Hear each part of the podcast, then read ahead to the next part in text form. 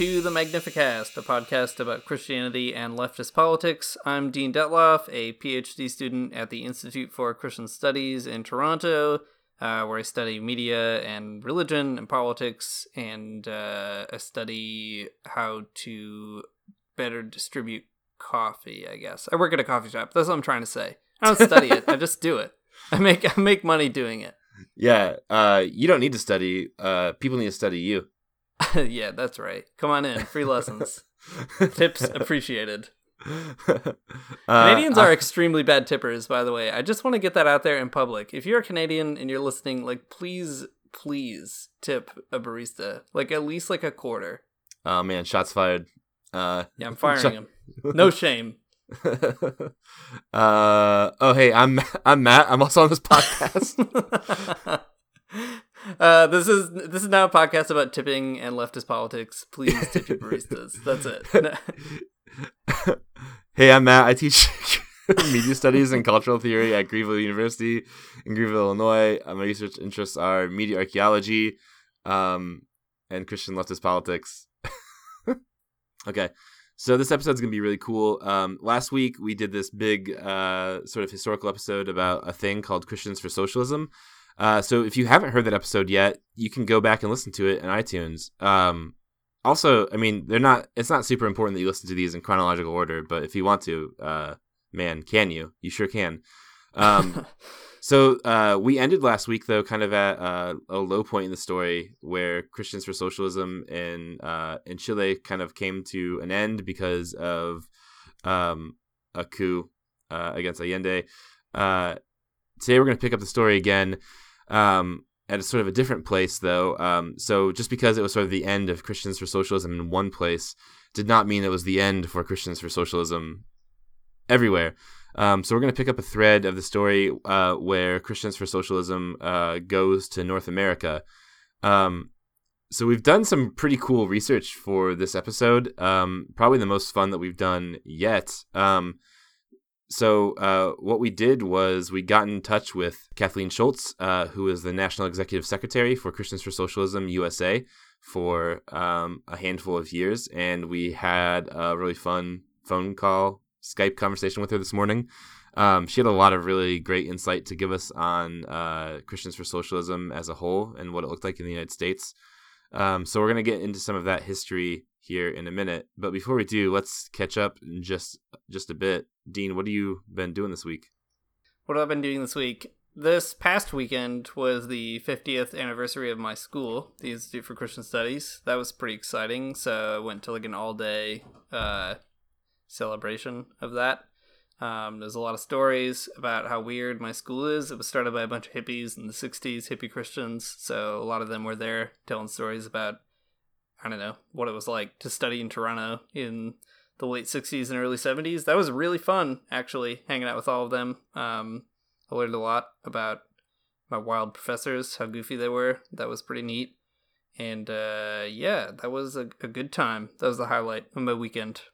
Whoa, that sounds really cool, actually. Dang. Um, Yeah. ICS is such a cool place. I'm always, always forgetting that it's so cool. it's a good one. Uh, you should apply. There's still time. You can apply to this wonderful school, MA, PhD programs. It's a good good place to be. Go go Um, there. ICS is the official uh the official Christian higher ed uh establishment of the Magnificast. yeah, whether they like it or not, really, I guess. So- Um, I mean, sorry, in it- like a, it is. I'm in a, a perennial argument with uh, my supervisor between uh, revolution and, and reformism. So you know, it's an ongoing struggle, but it's fine. They they Yeah. tolerate it. That's important. That is um, important. Matt, what have you been up to? Uh, wrapping up uh classes for uh, a week. Um, I'm really lucky and happy to have the entirety of next week off because of Thanksgiving break, which is like really weird and different. Usually, I don't have that much time off for Thanksgiving, but uh, I'm uh, Thanksgiving for that break. No, it's good. Uh, Yeah. it's weird being in Canada with no Thanksgiving, no American Thanksgiving. So enjoy oh, it, lap it up. yeah. When's uh when's Canadian Thanksgiving? It happened already. It happens in October. It happens before Halloween. It makes no sense. What's the what's the tradition there? Do you people eat um a turkey or something? It's like American Thanksgiving, except uh, not American, and also no Canadian seems to be able to explain to me why, like, what they're celebrating. Uh, I was like, well, like in America, we have a very bad narrative about um, colonial powers and indigenous people being friends for a day, and uh, that's what we celebrate. And they're like, yeah, I don't know, we just get the day off, so. Uh, that's cool. They're, they're I probably mean, like I'm sure there's some national myth making thing at the bottom of it, but it seems like the people I encounter are mostly just using it as an excuse to like get together and do their thing. yeah, well, I can appreciate that though. Just taking a day off Yeah. is good. It's good enough. Yeah. Do you have do you have some sweet vegetarian turkey plans going on? Oh my gosh, yeah. Uh, I I really love tofurkeys. Um, it's like one of my favorite things in the entire world.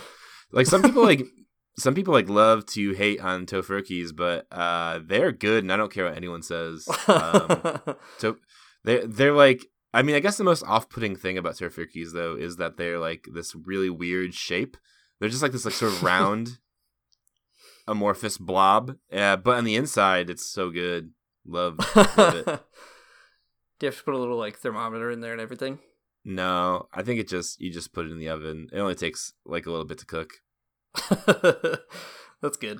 Um, yeah, we bought uh we bought two because so we we live in the middle of nowhere. Um and we were near a Whole Foods and we like ran in to get a tofurkey and we just got like all of them. Tofurkeys for days. Yeah. Uh, so we got good. we got one for Thanksgiving and one for Christmas. So we're just Oh, set. nice. Yeah, man. I guess so. yeah, it's so good. Um, but yeah, gonna we're gonna go to my mom's house and hang out there and eat this tofurkey, and uh, that's it. That's what we're doing. And I'm not gonna work for an entire week. It's the Nice. best. Yeah, That is the best. Uh, my mom's coming here for Thanksgiving, and that'll be fun because I have to work every morning. So, Oh, uh, yeah. she's gonna get a pal around here in Toronto. Yeah, that sounds good. Goes. Yeah. Uh, my mom also talked to Kathleen on the phone this week. That's pretty great. So I That told really her funny. she's she's kind of like my Catholic communist grandma now. I feel like so. That's Yeah. a good relationship. yeah. It is a good relationship. Kathleen's so good. She's cool. She is very cool. How do you like that for a segue? By the way, I dripped it right in, and now I'm calling attention to it, thereby making it explicit. Yeah, you blew it. I blew it. I blew it. I'm sorry, everyone. I don't have a PhD in segues. well, uh, let's get into this. Let's get into this segue. Take full advantage of what we've just done here. Um, so when we talked to Kathleen this morning, um, the kind of first question we asked was, "How did this all kind of get started? What's the connection between uh, Christians for Socialism in the United States and Christians for Socialism, Christians for Socialism as it happened in Chile and uh, you know other places in South America?" Um, and she told us kind of a wild story. Dean, do you want to recant it for us? Yes, let me regale you with this fascinating tale. I wish that uh, Kathleen was on the episode herself. She is open to being on it in the future, so we'll talk more about that at the end of this episode, because that's where you guys come in, listeners come in. But um, we can kind of relay to you just the information that she gave us, which is really helpful. So, in Chile, uh, as we mentioned last week, Allende, the socialist uh, leader there, had been elected democratically and then was deposed in a military coup by a brutal US backed dictator. And there were people from a group called American Christians Towards Socialism, uh, abbreviated as ACTS. And uh, they were there in Chile, coincidentally, as the coup was happening, which was a really wild thing. So, ACTS had existed in the US for a little while, kind of around in small pockets, and they were trying to build solidarity with Christians elsewhere. So, naturally, they went to Chile. And when they came back to the U.S. after that experience, they felt the need to really kind of build that um, that relationship more explicitly. And they were helped later on by the fact that many people expatriated from Chile to parts in the U.S. where ACTS had several chapters. For example, in Detroit, where Kathleen Schultz was based. So it was a combination of American Christians who were interested in socialism being in Chile and watching everything unfold and being impacted by that and also the people who were in Chile coming back to the United States and coincidentally uh, finding their way into these uh, these pockets that were kind of ripe for building this network outside of Chile and letting it kind of uh, live and breathe in other countries. Um, so there's a lot of really interesting stuff to kind of pick up on here. Uh, but maybe I'll just jump into maybe the most shocking thing to me. To me, um, what I found most interesting about a lot of this. Um, okay, and here it is. Uh, in the United States, in the 1970s, there were multiple chapters of Christians for Socialism slash Acts uh, that existed throughout the Midwest. Like, it's so wild because I mean, you don't think of that. That doesn't even seem possible. But um, at the height, there were 11 chapters of Christians for Socialism uh, in the United States. So there were chapters in Chicago, Detroit, D.C., Iowa, Madison, um, Wisconsin. Uh, let's see, Northern California, Pasadena, Cincinnati, New York City, um, and then so it was all kind of based though around Detroit. That's where the national office was. Um, so there were all of these different uh, small chapters just kind of scattered about. They all they all had some you know different uh, nuances to them and different organizational sort of tactics and different interests, um, but they all existed. Um, that's right. You heard it here in the Magnificast first. Real life uh, Christian socialist chapters uh, existed in the United States in the Midwest. Um, it's so wild. So um, it's wild for a lot of reasons. Um, so uh, one place where we're finding some of this information that is really good is um, it's an old journal uh, of a journal called Radical Religion, a quarterly journal of critical thought, um, which was published by this uh, group that was out of Berkeley on the West Coast. Um, so it, it, has these profiles of all the chapters, and it kind of just tells you like a little bit about them. Um, my favorite one, I think, is the Iowa chapter. Uh, I'm just gonna read this really quick little blurb about it. Um, okay, the chapter in Iowa is defined by two main characteristics. It's a statewide chapter, and its roots are primarily in the Methodist Church. What's up? What's up, Methodist? You did it. You did it. because of the wide geographical distribution, the primary activity as a chapter is the publication of a regular newsletter. The regular newsletter is called Acts 432 uh, for some obvious reasons. Look it up if you don't know or aren't familiar. uh, Tattoo it, mem- bonded on your forehead and uh, your wrists. yeah, that's right. Uh, members are involved in the struggles of working people in their local areas, including strike support activities, and are deeply involved in the work of several local parish churches. Um, I I love it so much because like some place as completely, uh, completely midwestern as Iowa actually had real socialists and Christians in it, and that makes me so excited. I can't even. Yeah uh, I can't even express it. Like, of course, of course, there were like chapters in Chicago, Detroit, D.C., New York, etc. But like places like Cincinnati and uh, and Iowa uh, just seemed kind of wild and uh, pretty cool. Um, yeah, they actually existed. Yeah, it was so weird talking to Kathleen. I mean, it feels too good to be true, actually. We've been reading so much of this literature over the last couple of weeks, and now that we've chatted with Kathleen, you know, putting some uh, some real life voices to some of the text that we've been reading, and it's just crazy. I can't believe that it exists. I'm from Michigan, and I can't believe that it exists. Uh, it doesn't make any sense to me. Uh, I can't. I don't know. I can't really express how exciting it is to feel that way. I've been on a high like all day. Uh, I, I had to do a bunch of other stuff today, and all I could think about was talking to Kathleen this morning and about all these chapters. I mean, it is crazy that there is just a, a bunch of Methodists who hung out in Iowa deciding they really needed to uh, to think through what it would be like to be Methodists, Christians, socialists all at the same time. Um, actually, Matt, I I thought of you when she was mentioning a thing called the Radical Preachers uh, Handbook. Is that what it was? What uh, was the actually, title of it? Yeah, it's called the Radical Preachers Sermon Book. Actually, um, so uh, Kathleen was one of the editors on it, but um, the other editors are all um, Methodist preachers. So it's specifically this group of uh, Methodist preachers in Iowa who kind of put this book together. And uh, I have it here in front of me because Kathleen was nice enough to mail me uh, the biggest box of good stuff in the entire world. Anyways, the uh, the book itself is really cool. Um, maybe we can tweet some pictures of it later or something. So the cover of the book has like a uh, like a it's a it's a black book and the and the word radical is written in like this really radical font. Um, and then there's like a, a ra- yeah, yeah, right. There's a raised fist on the front of it, and then inside of it is just like these, um, all of these kind of like notes about um, preaching during certain times of the year. So like, uh, there's a part. So it's all organized with the church calendar. Um, and uh, like the first part is about Advent and Christmas, and then the second part is about the ministry of Jesus, and then Holy Week and Pentecost. Um, and then uh, there's some some more stuff about like ordinary time again.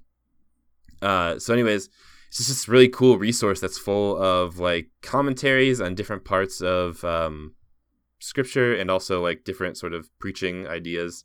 Uh, it's a really interesting book. Uh, there's so much weird stuff going on. it's just like again, it's just weird that it's in Iowa and it's Methodist. Uh, the people who I would like never associate with uh, radicalism of that type, at least. Yeah, which is interesting because she mentioned that their chapter had actually existed before the creation of Acts, so they'd been around for quite a while. Yeah, that's right. Um, they they've been doing it. Uh, Acts was, I guess, just like a platform that they could build off of. Yeah. Uh, speaking of kind of local chapters and what they looked like, how they differed. Uh, we asked Kathleen a little bit more about the structure of the organization. So if you listened to last week's episode, you might remember that we were struck by there was a strict disciplinary structure in Christians for Socialism in Chile.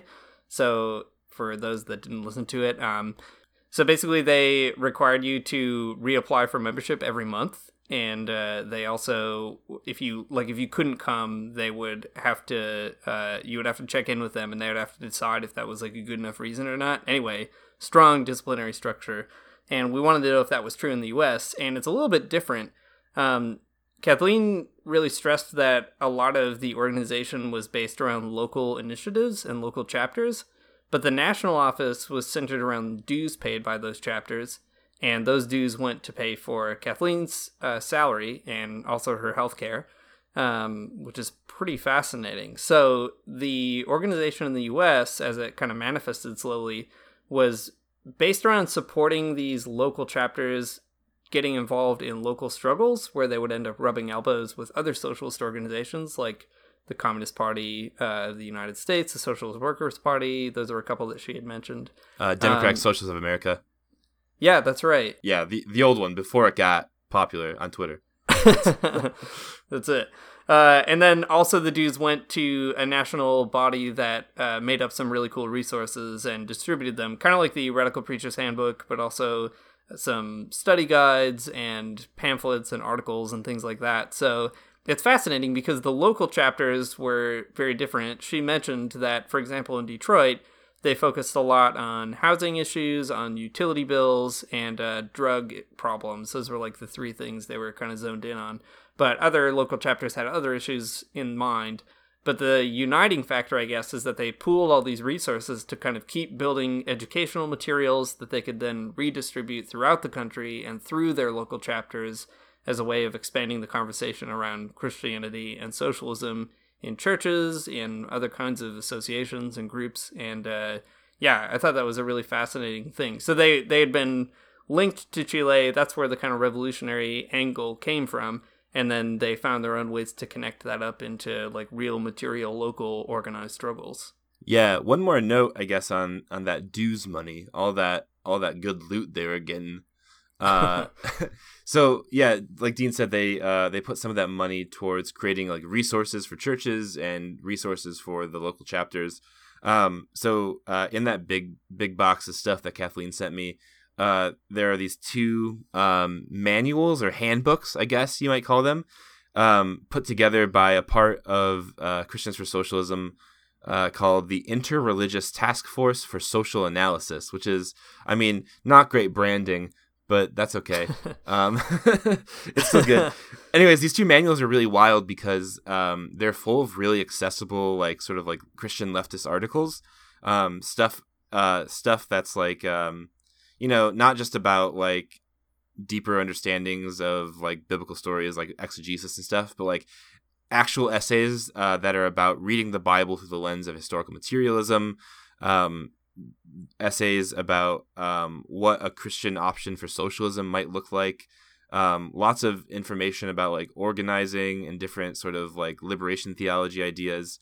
Um, and what I really, really appreciate about them though is at the end of each one of those readings is like uh, a group discussion guide. So it's like this at the end of all the readings, there's like a thing that's like, um, what what type of vocations did your grandparents work in? Did they like them? Like how how did they interact with the means of production? And like you know these like uh, discussion questions that are supposed to move groups towards having like a more uh, nuanced and radical understanding of labor in the United States.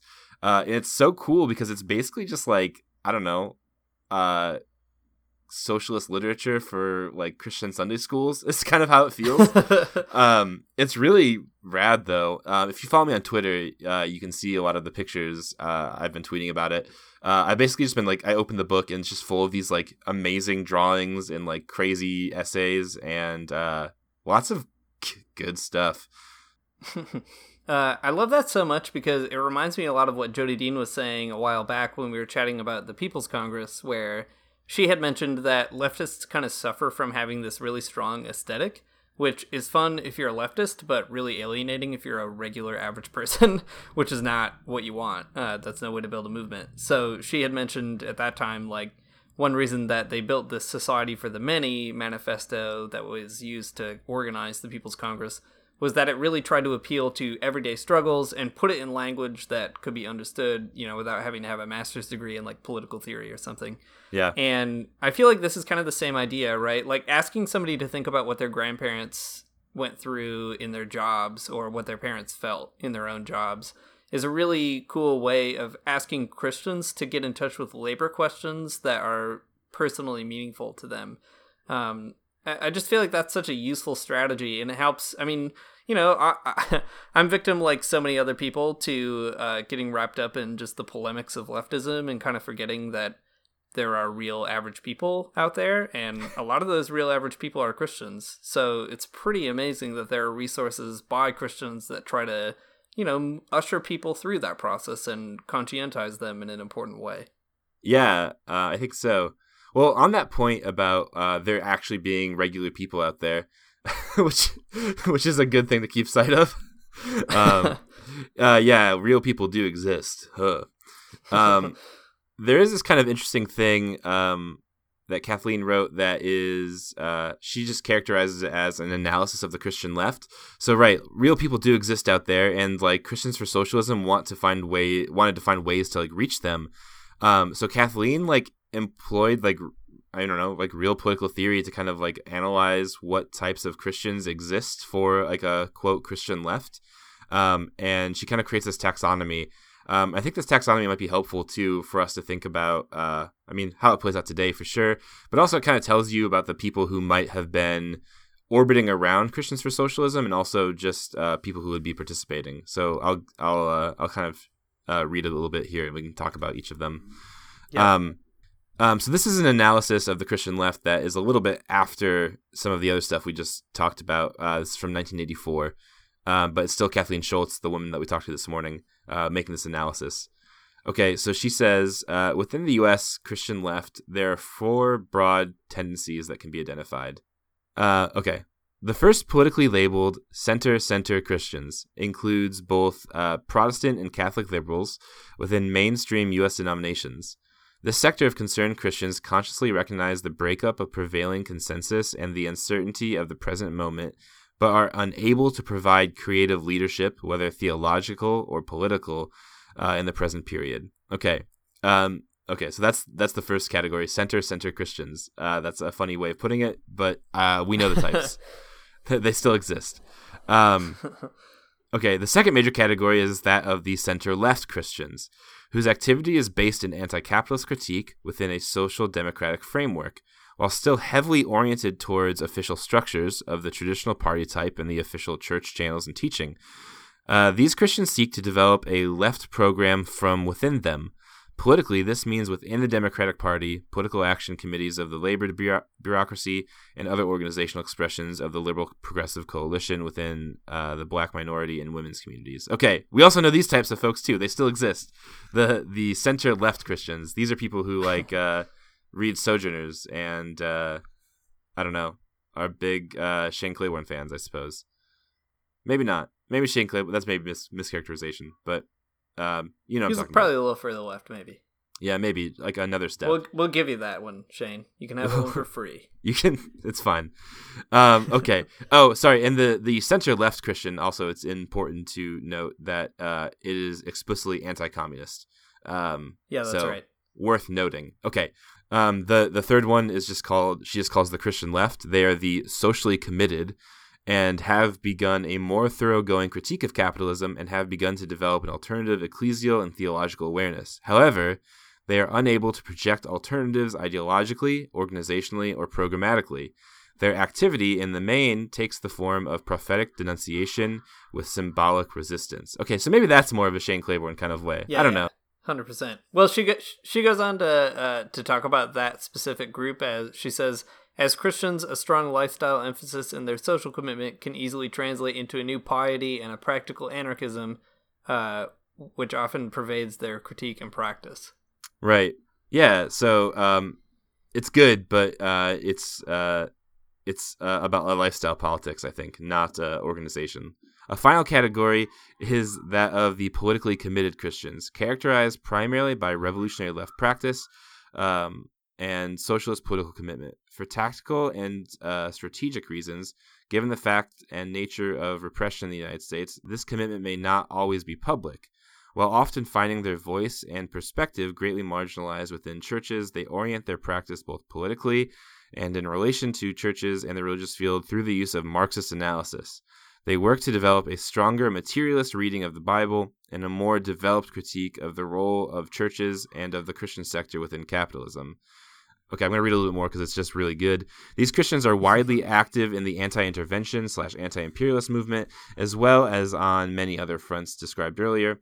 Their, uh, their analysis of issues and the role of the churches, along with their organizational capacity, gives uh, this sector an influence disproportionate to their numbers, but important for the information, uh, analysis, and leadership needed in broader coalitions in which all sectors of the Christian left are engaged. Okay, so I read all of this because it kind of gives you a feel for like the types of Christians who are orbiting Christians for Socialism and who like are kind of involved in the Christian left broadly or less so. Um, so those four categories I think are kind of instructive in thinking through um, maybe the different uh, different placeholders for uh, Christians on the left generally, um, from liberals all the way to people who are actually Marxists. Um, you can see sort of like a, a little bit of diversity in in the ways that they hang there. I guess the the important note, note here though is that really the people who are involved in Christians for Socialists though are I guess probably anyone from like center left to the radical Marxists and probably erring more on the side of the the Marxist Christians um, specifically. Uh, but what strikes me though is like those kind of categories still work pretty well today. I don't think that there's much of a difference actually um, between Christian left, except that maybe uh, that that hard the hard left, uh, the Christians making materialist analyses of uh, of situations probably exist less so than they did uh, during the height of Christians for Socialism. Yeah, or at least they're not organized quite as uh, readily or handily as they might have been back then. Yeah, that's right. Yeah, it's pretty wild. I feel like the taxonomy definitely holds up and it's useful as a way of thinking through. I mean, we've struggled over the course of this podcast, I think, to kind of um, sort these categories out in implicit ways. So it's nice to have them made explicit. Um, I really think it's important that Kathleen, in particular, tries to cordon off all these things so you can kind of see them more clearly. Like, revolutionary socialists, for example, are not doing the same thing that say the Catholic worker is doing, which isn't to say that it's a bad thing, but uh, it's just a different way of thinking through how Christians should be politically engaged. And it's fascinating that Christians for Socialism really took up, it seems like, a pretty intentional stance, having been influenced by the revolutionary socialist moment in Chile and trying to think through what that might mean in a place like the United States. So, in addition to the United States, though, one interesting thing is that Christians for Socialism in North America also expanded to Canada, and there was a lot of dialogue between those two countries, which is very important, I think, because people don't often think of Canada as a uh, a place in need of radical socialist movements, not in sort of common discourse anyway. And specifically, it showed up a lot in Quebec, and Quebec has a strong history of Christian and Marxist dialogue. There's a lot of good stuff going on there. Uh, we mentioned Gregory Baum died a while back, and he was a very important figure in this whole thing. He was kind of a um, Christians for Socialist Quebec type of guy. Uh, totally worth checking out if you haven't yet. But anyhow, uh, they the Christians for Socialists had their first international meeting in Quebec in 1975, uh, very shortly after the coup in Chile. And uh, there's a pretty important document that came out in a journal called Social Scientist, and it came out in English, which is also extremely helpful. Um, and in that, they come up with a sort of general statement where they articulate their vision of capitalism, which they view as a transnational problem. Um, they also talk through liberation and what that might look like in a real kind of socialist paradigm. And then they close the document talking through what uh, people of faith might bring to that and how they might understand these struggles in their own kinds of language. They talk about building a people's church. They talk about practicing faith. They talk about what they call, uh, I think the most fascinating thing I saw was what they call a twofold fidelity. Hmm. So, uh, fidelity to the church, they say, and fidelity to the people. So, um, I don't know. That just seems like quite the paradigm to build a movement around. Yeah, for sure. Um, here's a weird question. I don't know the answer to it. Maybe it's not a great question to ask right now. um, so uh, the People's Church, though, is an idea that I really like. Uh, there's another uh, another pamphlet we can talk about. I think some other time that uh, Kathleen gave us called "Seeds of a People's Church," um, and uh, it's I guess more about this idea uh, about the people the People's Church um, and as as an idea to organize around. I wonder if it, the People's Church, though, is the type of dual power kind of idea in terms of hmm. politics. That is a good question. I don't. Yeah. I don't have an answer. Okay, it's a good let's, question. Let's not then. um, but I think it's worth asking actually, and it's worth looking at this particular movement as a maybe like an experiment in dual power, like Christians for Socialism in particular. Uh, the dual power stuff. If you also haven't listened to the episode we did with George Ciccariello-Maher, uh, that's what kind of got us thinking more about this. And there's a lot that happened in Venezuela, for example. You know, places that George was looking at, where dual power did take on a kind of theological hue. Um, and I don't think it's too unreasonable to assume that there's something like that happening, uh, maybe in ambition, if not necessarily in actual material realization in terms of Christians for socialism. I mean, maybe that's putting it too strongly, but it seems like the case. Yeah. Um, on the one hand, uh, they uh, Christians for Socialism goes to pretty great lengths to uh, explain that they are neither a political party or a church, but at the same time, maybe maybe it's not like a dual maybe it's not dual power in the sense of like building another church, but it definitely is building a different type of polity. Um, yeah, that's right. And like a different, a different kind of like appropriation of symbols. Uh, that's like a big theme throughout the sort of literature that we're kind of seeing here. Is that, um, like taking taking back the symbols of Christianity to uh, to mean something more revolutionary and more anti-capitalist has been like a huge part of like sort of the exercise here. Um, for example, I mean there are tons of different there are tons of different examples of this happening in in, um, in uh, the literature that we are reading, but um, I think there's a sort of explicit um, an explicit thing going on where they're always trying to take a, a Christian symbol and kind of turn it in a way. Uh, so, for hmm. example, um, in uh, in there's one essay that I think is pretty noteworthy that I liked a lot. Um, it's uh, the essay is called "Singing the Magnificat with the Poor" by J. Russell Chandran, who's uh, I guess an Indian scholar, uh, is what he's talking about here. Um, so he's talking about the Magnificat and using that as a symbol, uh, sort of for uh, resistance to uh, global capitalism and imperialism. Uh, he's, he's uh, the essay is specifically about uh, the ways that Asia as a continent suffers from U.S. imperialism. anyways, one of like the best lines from the entire essay that kind of proves this point or demonstrates this point about the reappropriation of symbols is where he says. Um, we must teach people to sing the Magnificat and affirm that God comes to put down the powerful and to lift up the oppressed. It's, uh, I mean, there's actually like really very little, um, like appropriation of sim- like symbolism there in the sense because like uh, that's like actually what the Magnificat says, but uh, putting it in that way exactly, I think um, makes makes it uh, a tad more radical and it appropriates it uh, in a way that I think is pretty helpful towards the understanding of liberation and uh, and what it is that Mary is talking about in that song to begin with. Uh, I think too. One thing that's important to emphasize that you were just saying is that they aren't a party and they're not a church, and they're actually not trying to replace either of those things. They're really intentional about saying that and driving that home.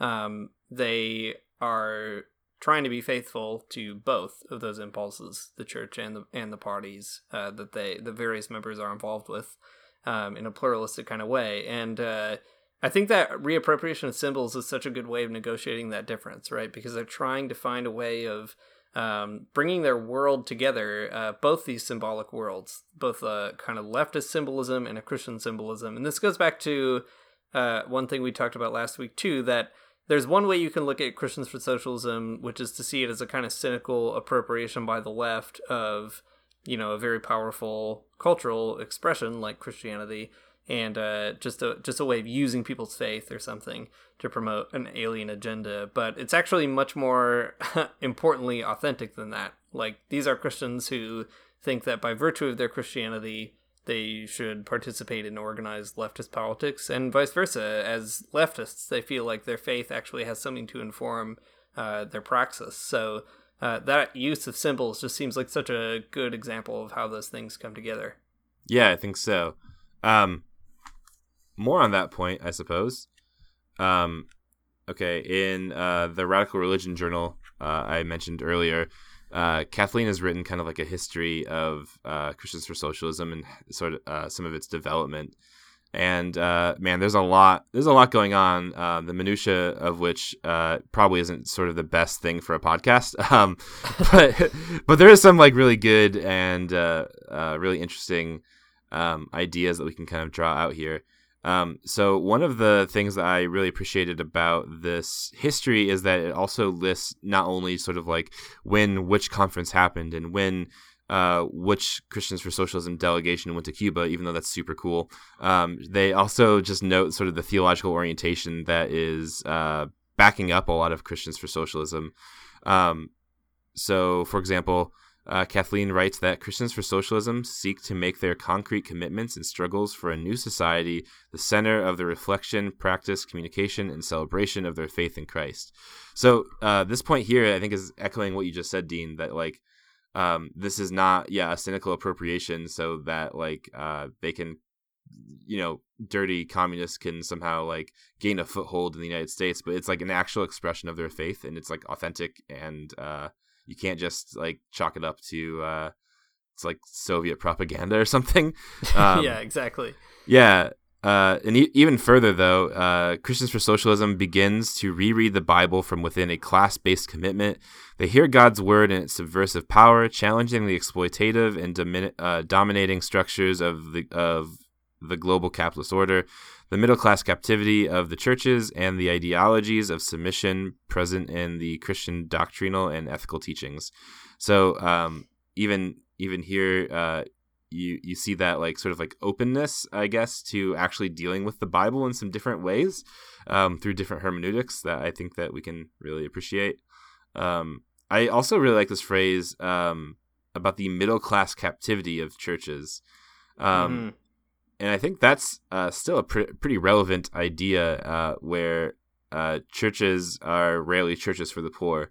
Um, something that we've seen throughout the history of uh, like the social gospel in the United States. Even when we talked to Heath Carter, that was like kind of a reoccurring theme that these churches right. in Chicago were uh, always churches for the rich and rarely for the poor. You know, only marginally sometimes. Right. Uh, I think too it confirms. Uh, I feel like this is like uh, inadvertently becoming uh, like a clipsha, magnificast clipsha. But uh, I was thinking about uh, the time we've mentioned this before, but uh, when we talked with Derek about Herbert McCabe, and McCabe mentions this concept about uh, the new Reformation. If there's going to be a new Reformation, he says it's going to happen along class lines because doctrinal differences are not nearly as important as they once were in the mm-hmm. sort of first Reformation 500 years ago.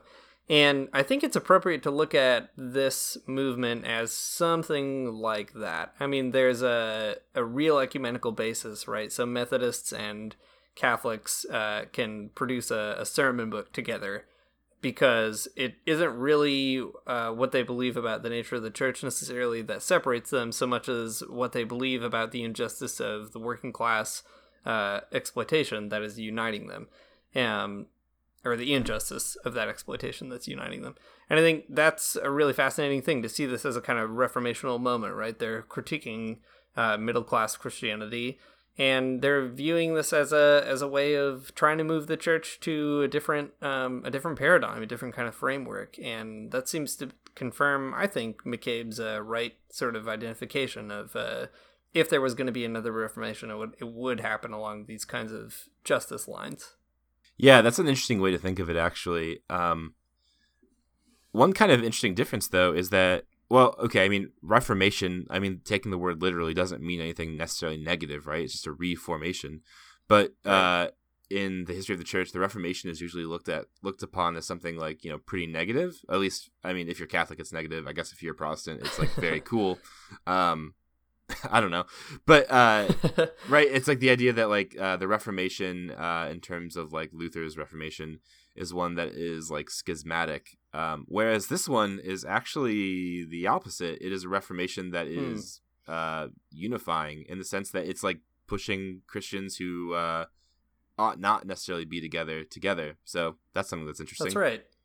Hmm, I like that. Christian I wish that unity. theologian. Yeah, yeah, I know. I wish I, I wish I was a theologian so I could think about that, but I can't. So someone else. yeah, I mean, I guess it could. You could you could argue that it is actually divisive because uh, it's socialist or whatever, but um, but wrong. But that's actually a wrong yeah. opinion. Yeah, you're wrong. Uh, um, one other fascinating thing that we've learned in this research is uh, so Christians for Socialism naturally organizes around working class politics. That shouldn't be too surprising.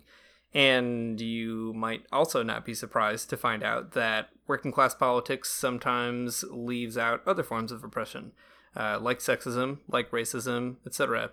So, uh, one fascinating thing about this movement is they held a conference in Detroit, uh, or at least uh, they participated in a conference in Detroit called Theology in the Americas. There were two of them. The first one was mostly based around kind of a, a class liberationist uh, issue. Uh, the second one, however, was uh, mostly intentionally led by people of color and non traditionally white male authority figures and it's pretty fascinating. Uh, are some reports that you can find. There are a lot of documents that have been collected from that particular conference. Uh, people like James Cone were there, Cornel West was there, uh, of course, Kathleen was also there, and a variety of other folks. But uh, I think that's really fascinating too because Christians for Socialism was actually really intentionally trying to move away from a class only or class uh, reductive stance toward leftist politics. And I feel like that sort of stems from uh, them being involved in theological conversation. You know, liberation theology, uh, I think, to its benefit, um, has these multiple streams of liberation going on. It's not just class; it's a variety of uh, things that Christians need to kind of work on to be liberated from and to liberate others from. And I just th- I thought that was such a cool thing to learn that um, people had intervened to try to steer Christians for socialism away from uh, losing sight of those multiple lines of oppression.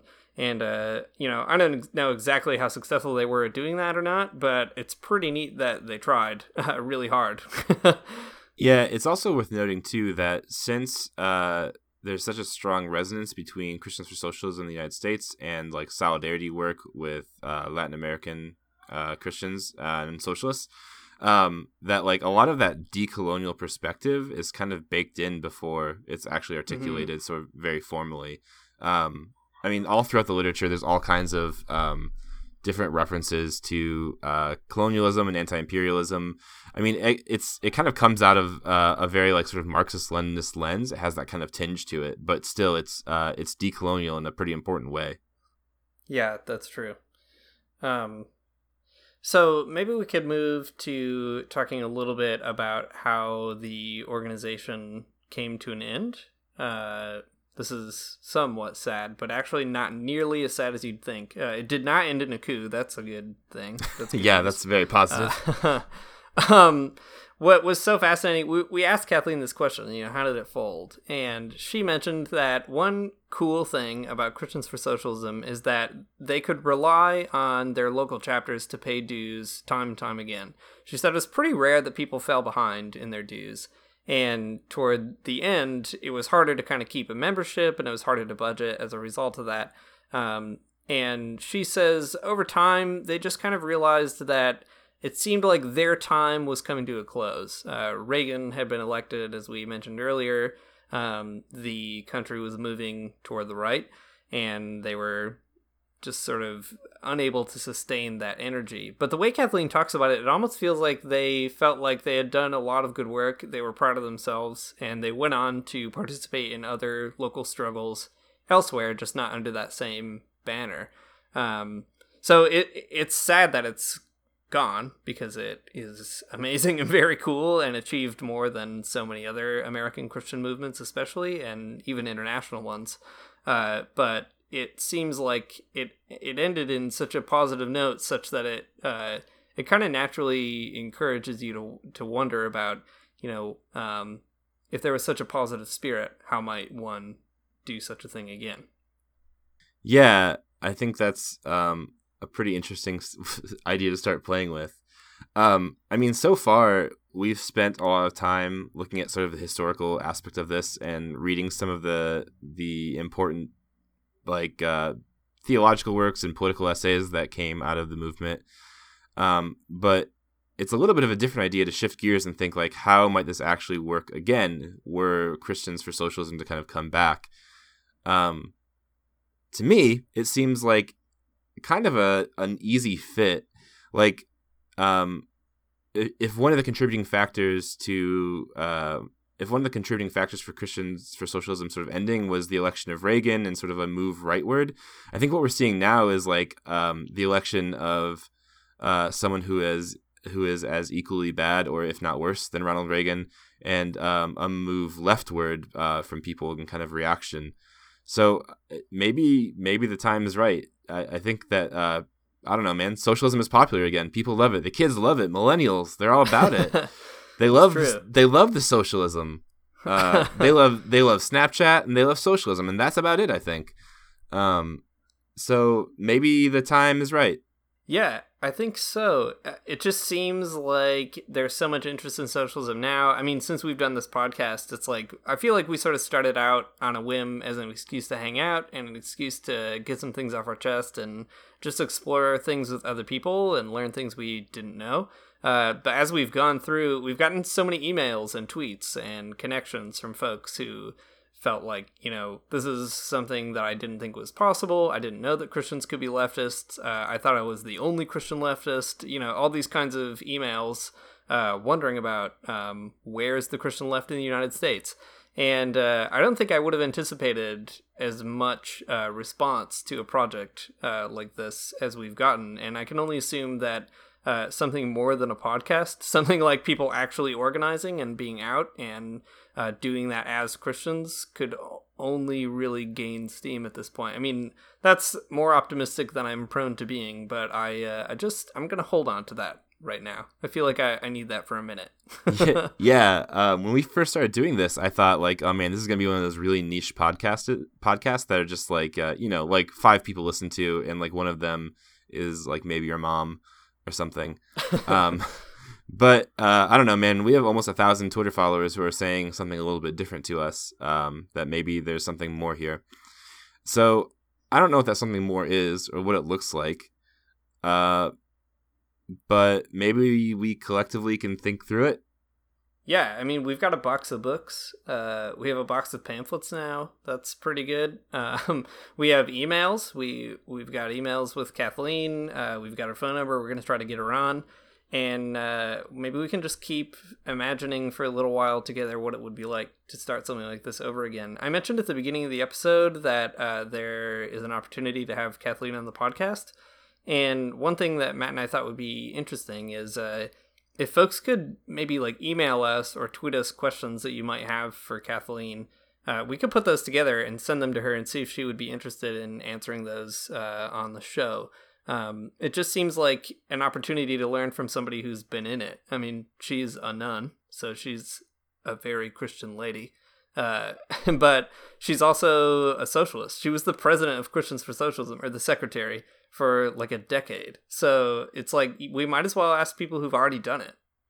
yeah, there's no point in reinventing the wheel here. Like, uh, it seems like there's a wheel that already works. We just need to like uh, stand that wheel up again. I don't know. This analogy is not going anywhere for me. but the wheel exists, man. The wheel is there. We've all got to get in the in the hamster wheel of socialism and just uh, roll it together.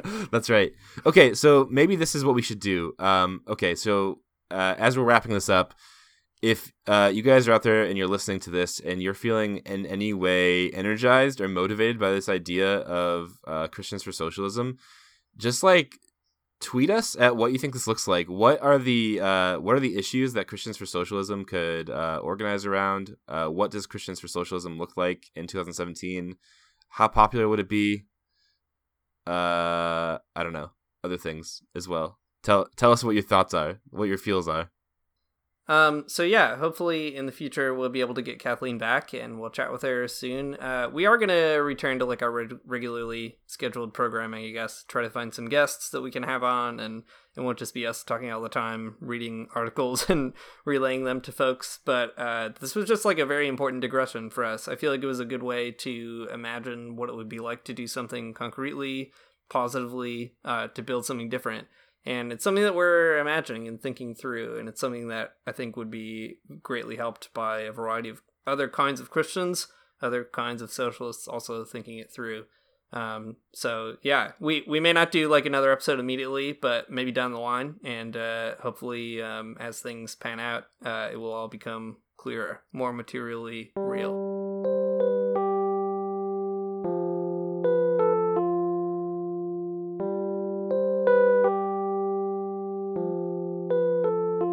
All right. Uh, thanks for listening to Magnificast. Um, hopefully, this episode uh, energized you enough to get us on Twitter. Uh, follow us on Twitter at the Magnificast. Send us all your thoughts and tweets about Christians for Socialism for sure. Uh, make sure you follow us or whatever on SoundCloud. Uh, like and review us on iTunes. And if you're feeling especially charitable, give us some money on Patreon. That's really nice. That's a nice thing to do. Okay, cool. So here's the illogical spoon to play us out.